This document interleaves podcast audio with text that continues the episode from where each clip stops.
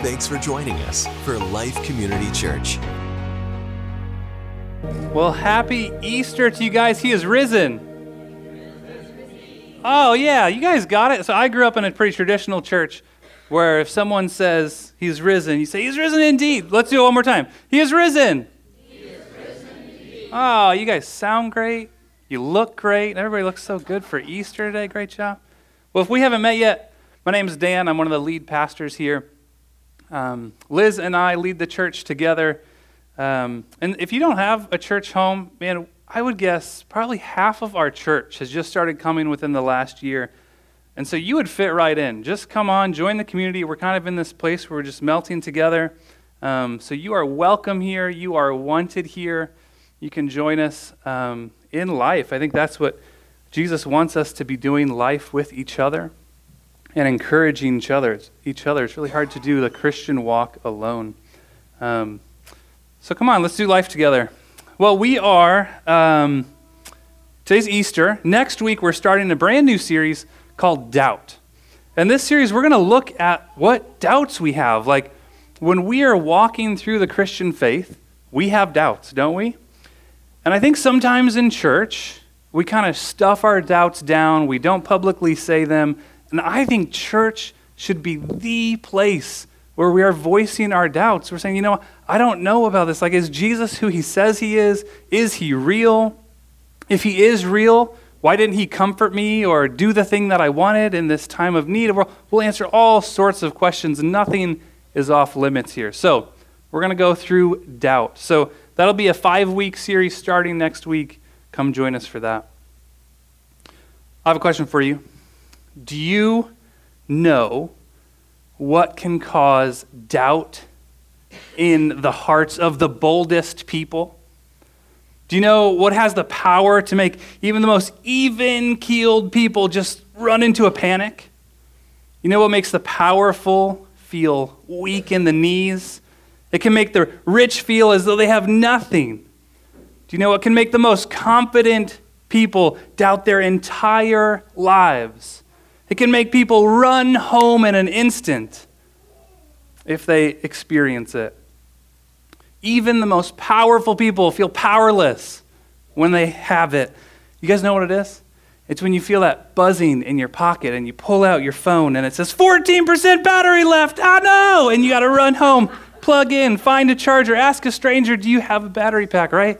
It can cause that, that panic in us. Do you guys have uh, let me ask you a question. Do you have Android or iPhone? So, all the Android people, raise your hand. The Lord's chosen phone, raise your hand. Okay, good. iPhone people, raise your hand. Where am I? Oh, my God. All right, if you could keep your hands raised, I'm going to write your names down so I can pray for you this week. Just kidding. I can't believe it. I did this. Uh, I was substituting in the high school a couple weeks ago, and I was curious, and I asked the, the students, and only three kids out of the class of 30 had Android phones. And I realized I'm no longer a cool kid. I never was a cool kid, but I thought maybe I was a cool kid. And like all the cool kids have iPhones. Um, you know, there's that debate, right, of iPhone versus Android. It seems like iPhone's winning in this church. But back in the day, that wasn't a debate, was it? Back in the day, it was like, do you have a phone? And if you had a phone, oh, then you were cool, right? All you had to do was have a phone, and you're like, whoa, you have a cell phone? Super cool. I want to show you my first cell phone. Put, put that cell phone up there on the, on the screen. This is my very first cell phone. I probably took a half hour to figure out what my first cell phone is. I was Googling different things, finally found it. How cool is that? Isn't that the coolest thing? It was a flip phone. I had a flip phone before most of my friends, so that was cool, you know? It didn't take pictures, doesn't have a color screen, but it was a flip phone. I had this trick where I could spin it by the antenna and it would flip open and I'd be like, hello. It was pretty cool. I was a cool kid at one point, I promise. Um, remember how these batteries, they'd last forever? Like 14% meant nothing, right? 14% meant like 14 hours left. There's nothing to panic about. And now today we get to 14%, and we're like, ah, I have no power. I've got a power issue. You guys ever have where you plug your phone in at night and uh, it's not all the way set in, and so it doesn't charge. You wake up and it's like dead. What happens to me most often is I'll plug it in, I'll make sure it's in there, and it's in there real good, and then I wake up, it's dead. I'm like, what happened? And what had happened, what happens in my house is like my, my outlet is loose in the wall. So over time it wiggles out until one night it just doesn't charge. I wake up and I'm like, oh no, I've got a power issue with my phone. Now, some of you are here today and you've got some power issues in your life. And it's way more serious than just an uncharged cell phone. You might feel powerless when it comes to your finances, powerless when it comes to a relationship in your life, powerless in your health, powerless in your education or your career path or at your job. You might feel powerless in your parenting. I feel that a lot. I've got a two year old, a five year old, and seven year old. I feel powerless there sometimes. Power issues, we've all got them. We've all had them. We've all got them. We're all going to have them. But regardless of what your power issue is here today, you are in the right place. Because Easter is all about power Jesus' power, divine power. There's a verse in the Bible, Romans 6 4. It says, And just as Christ was raised from the dead by the glorious power of the Father, now we also may live new lives. There's that word power. Only it's not talking about power like to charge our cell phones. It's not talking about Arnold Schwarzenegger's power and his physical strength. It's not talking about political power like the president who has uh, governmental authority.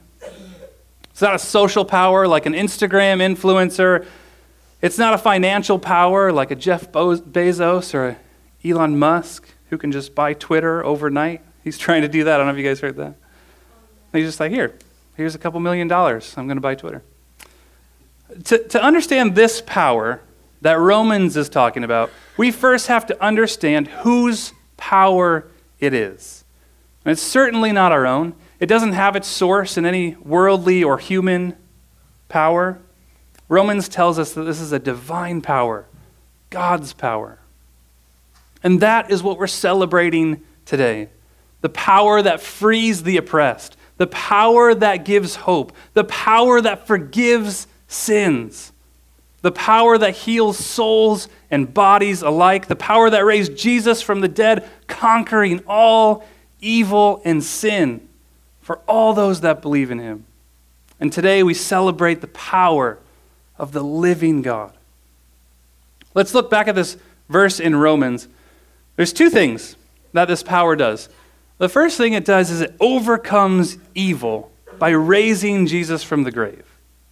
Evil wanted him dead. Evil wanted him to stay in that grave. Evil thought it had won. Evil wanted him powerless. But it couldn't hold him. And God's power rose him from the grave, conquering that evil. And second, in this verse in Romans, it says that this power gives us, you and me, new life. And the Bible is full of ways that we receive this new life through the resurrection power of Jesus. Ask this question of yourself. And maybe invite God into this question. When you invite God into your conversation, it can become prayer. So you can ask God, where do I need your resurrection power in my life, God? God, where do I need your resurrection power in my life? Or another way you could ask that is, what is dead or dying in my life that needs to be revived? However, you answer that question, that is your power issue. Today, I want to encourage you with a true story from the Bible. This story is about someone with a power issue, just like you and I. Their problems needed to be fixed. And it wasn't going to happen unless God intervened directly. And you know, I'm sorry to spoil it for you, but you know what he does? He intervenes. And with his love and compassion, his care and his mercy, and ultimately his resurrection power to set the broken things right and create new life. Now, the only reason I'm giving you just one story and not 150 stories is because I bet you guys have like Easter dinners to get to and maybe some friends to meet up with, right? You guys want to do that? Maybe you got important plans like napping this afternoon. That's really important. So I won't, I won't keep you long. So I'll just tell you one story. And I bet if I told you, if I kept you here all day and I told you 150 stories from the Bible, after that, I would want to be like, hey, who here has experienced God's power in your life? You come up and you tell your story of God's power, and then we'd be here for a whole nother day. And I won't do that to you, okay? So we'll just share one story for you. The story that I'm going to share with you today is about relationships and the resurrection power of forgiveness in our relationships. If we went to downtown Champaign, or maybe, maybe we should go to Urbana, because that's where the cool kids are, right? That's like the hip part of town. That's where everybody has iPhones, probably. Um, so let's go to Urbana. And we went down there and we started asking people a question. And we would say, hey, could you share about a time in your life when you just felt broken? When you had a, a power issue, maybe we would call it. What's, your, what's one of your deepest hurts, if you're willing to share with us? We would find that almost everyone that we ask, this would uh, relate to a relational issue, someone with another person. That's where our deepest hurts come from. And how many other power issues, as we've been calling them, find their root in a broken relationship? So we're going to take a look at this friendship between Peter and Jesus. And perhaps you've heard of the 12 disciples, they were Jesus' closest friends. Well, Peter was in like the top three of Jesus' friends. Um, in fact, we could even make an argument that he was top one. And the disciples, they would argue about this. They would say, Oh, I'm closer to Jesus. No, I'm closer to Jesus. And they would have these little competitions, right? Um, not that it mattered, but Peter was up there. He, he did everything with Jesus. He traveled with Jesus, he ate with Jesus. Jesus and Peter, for lack of better terms, they were bros, right? They, they were just inseparable. They were really close friends. They did ministry together, they just did life together. And so, the night when Jesus was arrested, this would have been Thursday night, the day before he died, Peter was the guy who chopped off that guard's ear. You remember that story where Peter chops off his ear? And, you know, for the first time this week, as I was studying this story, I had a thought that, like, Peter probably wasn't aiming for his ear right? Like, no one's that good of a shot. He was probably going, I don't know, for a kill shot. I don't know for sure. Um, but he chops off this guy's ear, and Jesus heals it. He puts it back on. He was ready to go to battle for Jesus. He was ready to die for Jesus. He said that. But then that evening, as Jesus was being questioned, he was kind of being put on trial, he was being beaten, spit on, slapped, mocked. Peter rids himself of any association with Jesus. And perhaps it was out of self preservation. He didn't want to end up like Jesus did. Maybe he was questioning if Jesus was legit, if he was who he says he is. Is Jesus the, the Messiah? Is he the one to bring healing and hope and peace and power to a nation? How can, how can he be the Messiah if he's being beat up right now? And so, out of shame, Peter denies that he's even one of the disciples. And then a second and a third time, he denies even knowing Jesus. Imagine the relational brokenness between Peter and Jesus in that moment. Imagine if a friend deny, denied knowing you in your very lowest moment, you had a friend that just, oh, I don't even know that guy. Your very best friend denying even knowing you. You know, Jesus was sinless, but he wasn't emotionless.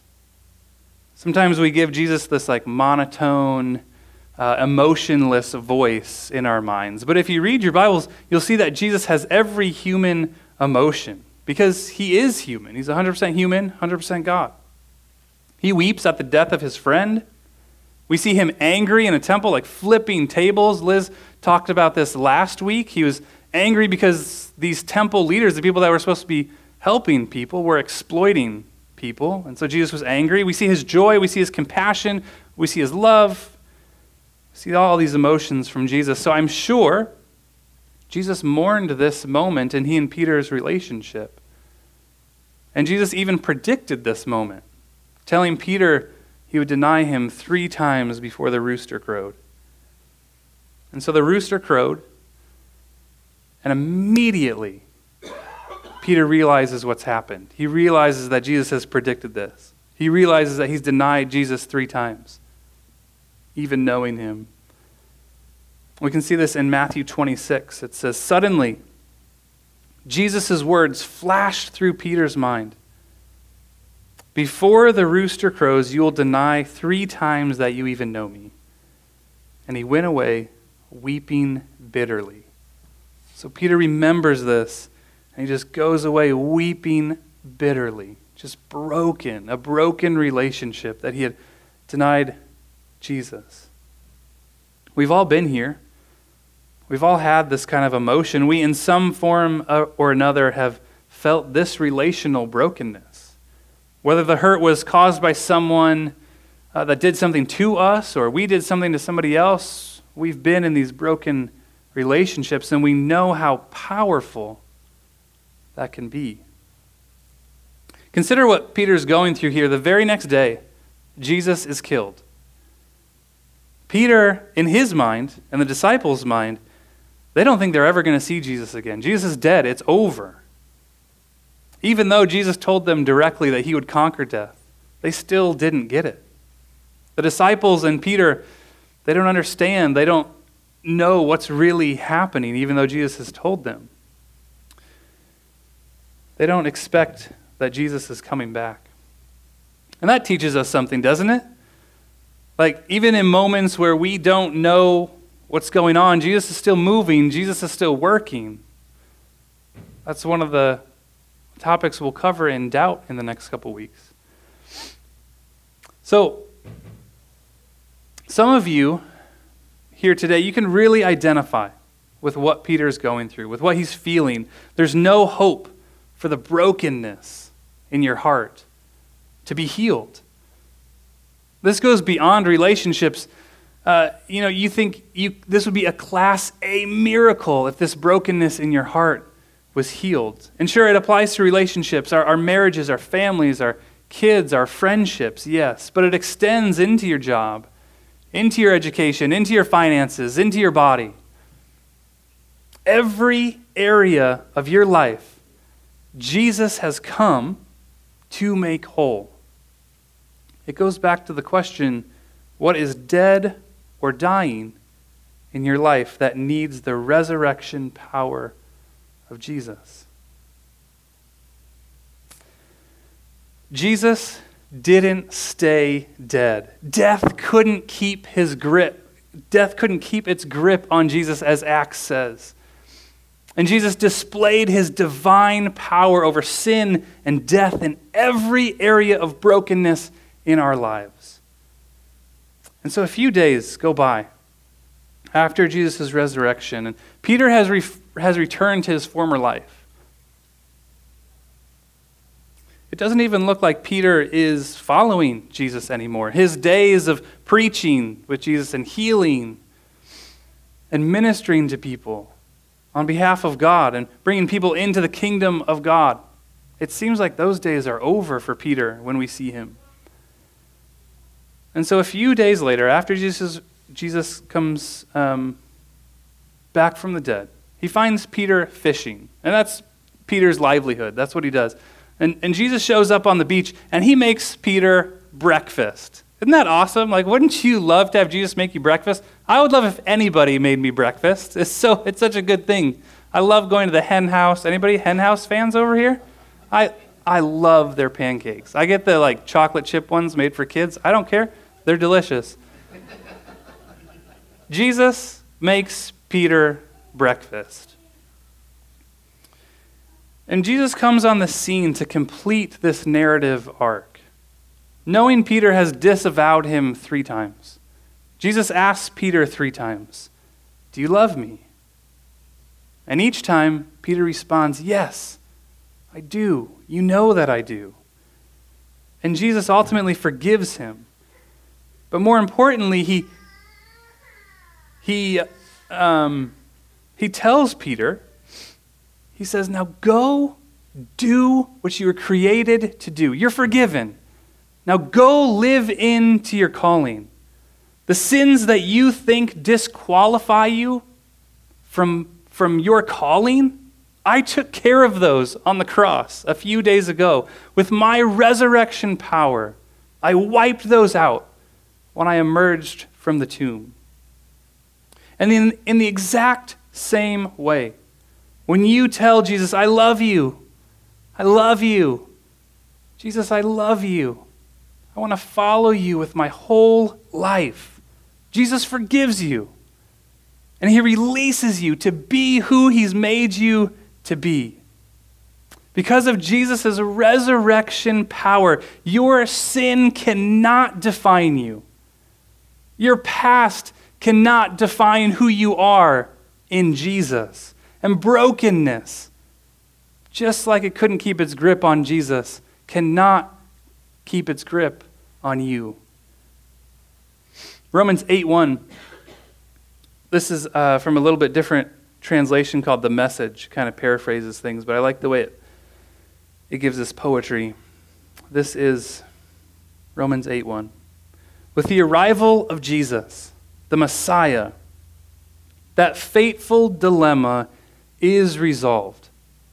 Those who enter into Christ's being here for us no longer have to live under a continuous, low lying black cloud. New power is in operation. The Spirit of life in Christ, like a strong wind, has magnificently cleared the air, freeing you. Freeing you. Have you ever felt that cloud when you've wronged somebody? You can physically feel that black cloud in your soul, in the atmosphere between you and that person in your relationship.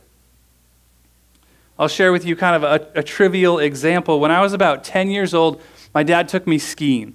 I had been skiing in Wisconsin one time before this, but this time we went to see my grandparents who lived in Colorado, and we went skiing on a real mountain. And I mean, it was huge. You know, it takes you like, I don't know, 30 minutes or longer to get to the top of the mountain. Long chair ride. And so me and my dad ride up. We start going down this mountain, and he takes one trail, and eventually I lose him. And I'm terrified. I'm 10 years old. I'm on the middle of this mountain. I remember specifically being stopped, looking around, seeing like the black diamond, the double black diamond sign, right? That's like the super hard slope. And the blue sign, that's the middle slope, and then the, the green slope, that's where I belong. And so it's like, okay, well, I just take all the greens down. I'm terrified. I'm lost. I'm on this huge mountain, so I take all these green slopes down. And I just figure I'll just sit at the bottom of the mountain until I find my dad. Eventually, I find my dad, and kind of embarrassed that I had lost him, he was like, "Oh, oh, you're you're here. Great job. Um, are you okay? And I was like, oh, yeah, yeah, I'm fine. Like, I didn't show any sign of, like, being, you know, terrified. I was like, oh, yeah, yeah, I'm fine. In fact, I went down to blue, and then I found this diamond that I thought I could do, so I did this black diamond. It, it was no big deal. Just lying through my teeth, and my dad probably knew. We still haven't talked about this. We should talk about it. I don't know if he'll remember it. Um, but, you know, I, I just lied through my teeth, and as soon as I did, I just felt this weight. Like, why did I do that? I just felt that brokenness in my chest. And so later that night, I just couldn't take it anymore. And so I went to him and I was like, Dad, I lied about the black diamond and the blue. I was terrified. I went down all the greens. And he was like, Oh, man, I'm just, I'm so glad you're okay. And in my confession and in his forgiveness, the air was cleared. I had freedom again in my relationship with my dad. Have you ever felt that freedom before? from someone forgiving you. That kind of freedom is what Jesus gives us, only on a divine level, on a godlike level. Romans 10 tells us that all who call on his name are given this freedom, are, for, are given forgiveness. It says, All who call on his name are saved. Now, in our relationship, we have been freed if you've called on his name. And so now we have a responsibility. As we've received freedom, we have a responsibility to go free others, to pass on this same kind of forgiveness. Ephesians 4:32 says, "Be kind to one another, tender-hearted." What a soul word that is. Tender-hearted. That's like something you can't really describe. It's this feeling, tender-hearted towards somebody. Be kind to one another, tender-hearted, forgiving each other just as God in Christ has also forgiven you. I wonder is there someone in your life that you need to offer forgiveness to? Maybe they've apologized and it's really difficult to forgive. Maybe it's a situation where they don't even know they've wronged you or they're no longer with us. You can still offer forgiveness to them. Do you notice how Jesus here in this story, he initiates forgiveness? He goes and seeks Peter out. He did nothing wrong, yet he forgives. Is there somebody that you need to forgive today? Is there someone that you need to pass on this resurrection, Easter power of forgiveness to? I, I encourage you, send them a text. Today, do that. Say, hey, can we talk later tonight? People aren't doing anything Easter night, right? Just send them a text. Hey, can we talk later? I know it's been a while, but can we talk? If this is somebody you can't contact, maybe it'll cause more trauma, or maybe they're not around anymore. I encourage you to go deal with it in prayer and ask God, God, what would it look like for me in my heart to forgive this person? What would that look like? You know, you want to know a secret? Forgiveness isn't for the other person alone, it's also for us. Forgiveness frees us. And I can't think of a better day than Easter Sunday to offer forgiveness, to offer peace to other people. Know, we've been talking a lot about power today.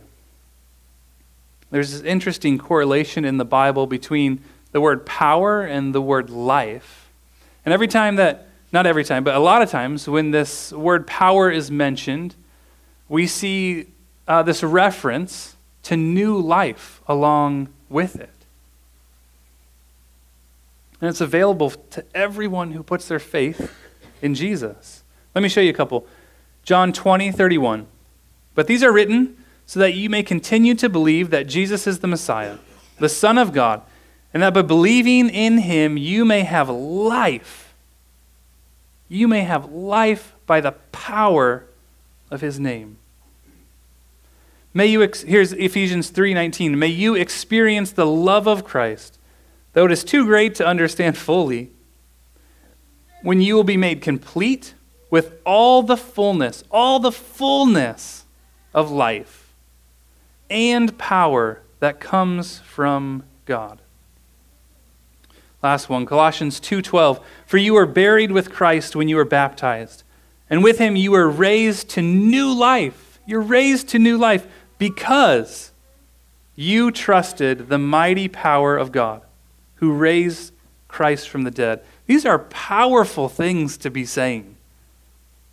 God did all this, and he's doing this because he cares for you, because he knows you. The living and active, true God wants His power to bring you new life. God wants His power to bring you new life. If that's true, that is worth chasing with all that we have. He wants new life with you now, here, today. It's not just for all eternity. It, start, it is for all eternity, and it starts here today. It's not just the afterlife. He doesn't want religion from you. He doesn't want religion from you. He wants a relationship. In fact, if you read this, the passages in Matthew between when Jesus, Palm Sunday, all, everybody raised their palm branches and said, The Messiah is here, the Messiah is here. And then the passage when he dies, if you read between there, a lot of that section is him just telling people how your religion is worthless because uh, you don't have a relationship with me. You're just doing these acts. You're just doing these things to do them so you can feel good about yourself, but you don't have a relationship with me. You don't know me. You don't know what I love. And he's upset with the religious people, people like me, that can just sometimes go through the actions instead of actually having relationship. And so that's what Jesus wants from us. He wants relationship, and that's far more beautiful than religion. And I hope you're asking now, well, well, how do I get this new life? How do I experience new life? This life of freedom and forgiveness. How do I have a relationship with Jesus? Well, it's pretty simple, yet significant. You talk to God, and you tell Him you want Him in your life. It's really that simple. You tell Him you accept His forgiveness, that you want to follow Him into this new life that He has planned for you through His power. So, what I'd like to do now is just close in prayer. And first, as I pray, I'm going to have a prayer for you, for everyone here. And then I'm going to say a prayer that you can just follow along with me if you want to say yes to Jesus today. Will you guys bow your heads with me?